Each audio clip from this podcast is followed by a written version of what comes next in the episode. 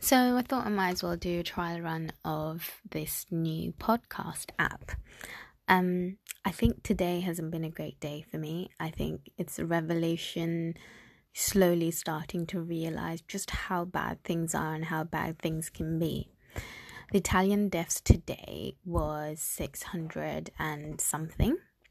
If you know, likely the deaths would exponentially increase until the peak. They're expecting peak to be potentially around two weeks.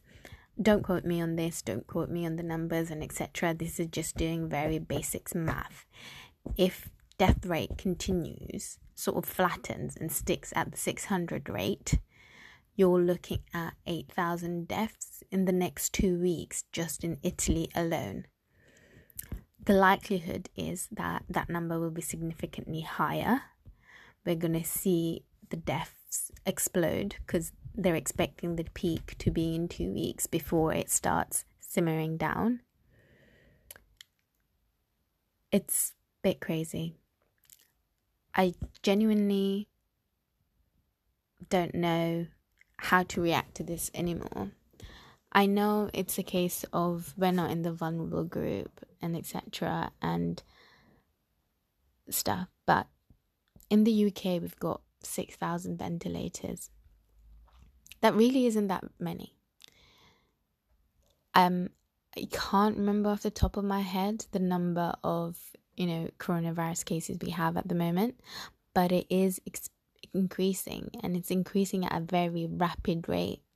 The numbers we are seeing are the confirmed cases. So for a lot of them, it would be it would have to be very serious in order for them to have tested for the coronavirus as our policy is now not to test.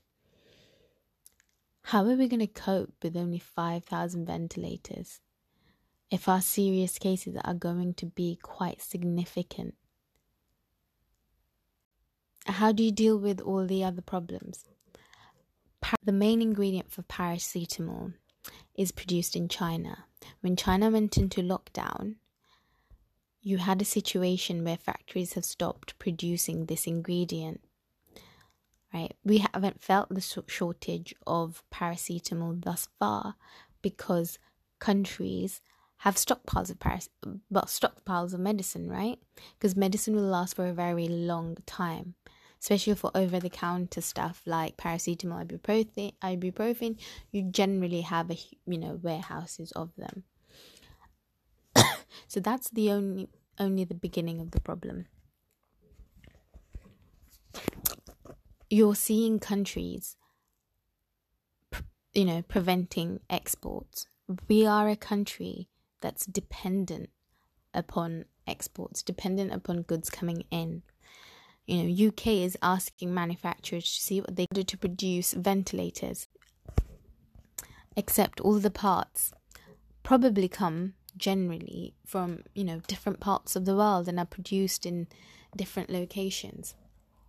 How likely is it that the UK will be able to get car manufacturers and etc. to be able to produce ventilators in time? Stuff like stuff like Rolls Royce might be able to do it. Supposedly, have like manufacturing grade um, 3D printers, so you might be able to repurpose them to produce ventilators. But what about everybody else? The rate we will need ventilators is going to be crazy. Here's to hoping that corona is a winter virus and that once summer hits, it sort of peters off. Let's all hope, let's all pray.